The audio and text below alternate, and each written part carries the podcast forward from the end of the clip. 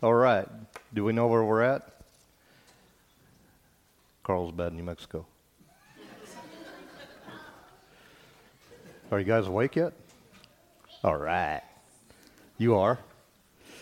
All right. So, do we remember what last week was about? Mm-hmm. Good. Okay, what happened in Noah's Ark?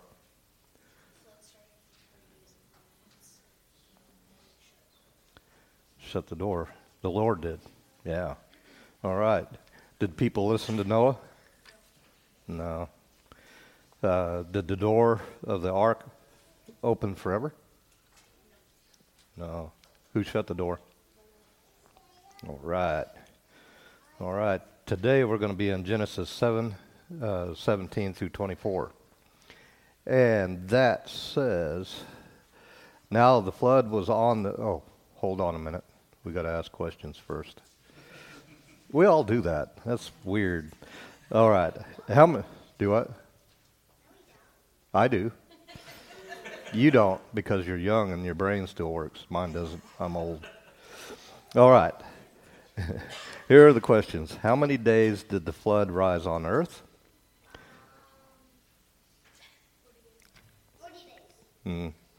All right. You're answering the questions before we even read it. that means y'all have actually been reading your word. What happened to all the people and the animals on earth? And who are the only ones who did not die in the flood?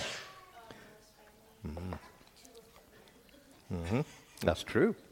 All right, now we'll read uh, uh, Genesis uh, 7, uh, 17 through whatever it is, 24. Uh, now the flood was on the earth 40 days. The waters increased and lifted up the ark, and it rose high above the earth. The waters prevailed and greatly increased on the earth, and the ark moved about on the surface of the water. And the waters prevailed exceedingly on the earth, and all the high hills under the whole heavens were covered. The waters prevailed fifteen cubits, cubits upwards, and the mountains were covered. And all flesh died that moved on the earth birds and cattle and beasts and cre- every creepy thing that creeped on the earth, and every man, all in whose nostrils was the breath of the Spirit of life, all that was on dry land died. So, Let's ask these questions again. How many days does the flood on earth? That's correct. Okay. What happened to all the people and the animals on earth? They did. Who are the only ones who did not die in the flood? Mm-hmm. Okay, but it's not just two of every animal. On the clean animals, there was more. You'll get to that later on. The what? The what? The water animals did not die. They did not. That's right. They did not have the breath of air in them. The breath of life they did not have. They could actually breathe underwater. All right. Now let's go on. Main idea the flood is a picture of what our sin deserves and the judgment Jesus will bring upon the last days. We often think that the story of Noah as we often think of the story of Noah as bright and cheery. We imagine giraffes, rainbows, and happy families on the ark. But actually, it is a heartbreaking story full of death. The flood that God sent on the earth killed thousands of people and countless animals. Men, women, children were living as usual when suddenly a storm came that swallowed them all alive. Death was everywhere. Why did God do this? Because death is what our sin deserves. Romans 6:23 and that tells us that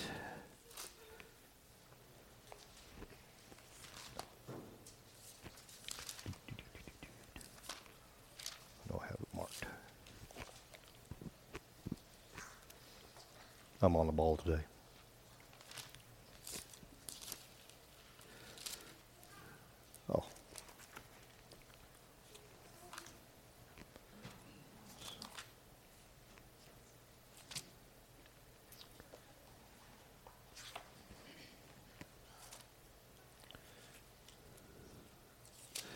All right, Romans 6:23.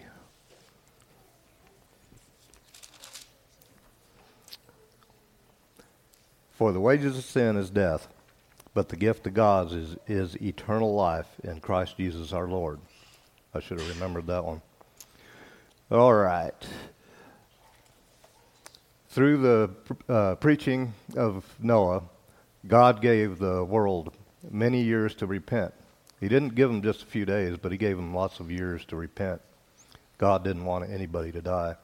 Through, through the ark, he provided people a way uh, of salvation. God patiently waited because he does not delight in death of the wicked. Ezekiel 33:11. And that one I think I do have marked.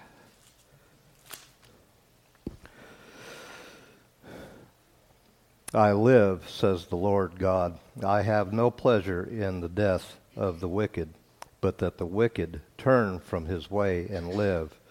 Turn, turn from your evil ways, for why should you die, O house of Israel?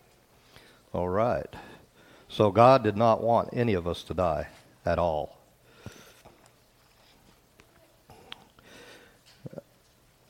But when they insisted on hardening their hearts against him, year after year, he finally brought judgment.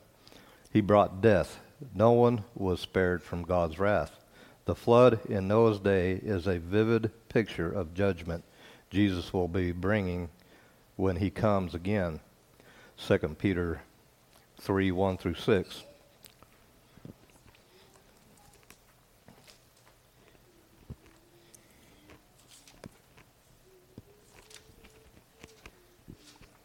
Beloved, I now write to you, this second apostle in both of which I stir up your pure minds by way of, uh, of reminder, that you may be mindful of the word which were spoken before by the holy prophets, and of the commandments of us, the apostles of the Lord and Savior, knowing this first, that scoffers will come to the last days walking according to their own lusts, and saying, Where is the promise of his coming?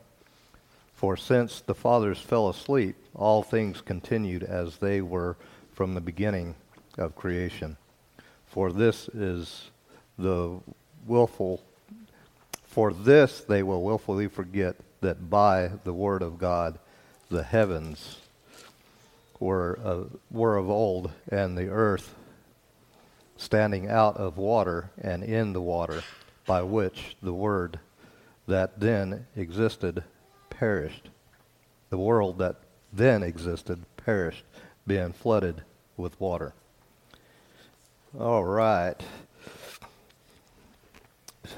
No one knows when he will return. Do we know when Jesus is going to return? No. He will return as in Noah's day. People will be living normal lives, going to school and to work, playing, with their friends and planning for the future. Then, in a blink of an eye, everything will come to an end. Jesus will come suddenly in judgment, and for those who have not turned from their sin and trusted in Him for salvation, there will be nothing but everlasting death. They will drown in the flood of God's wrath. As Noah and his family hid in the ark, we too, by God's grace, must hide ourselves in Christ from the coming judgment. Only Jesus can save from the wrath of our sin. So what is the flood? What is the flood in Noah's day a picture of?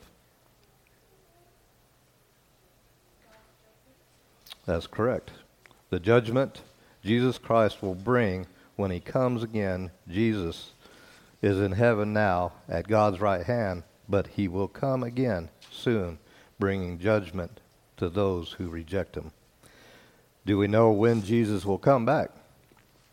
No, we don't know. Uh, the Bible says he will come at an hour that no one knows.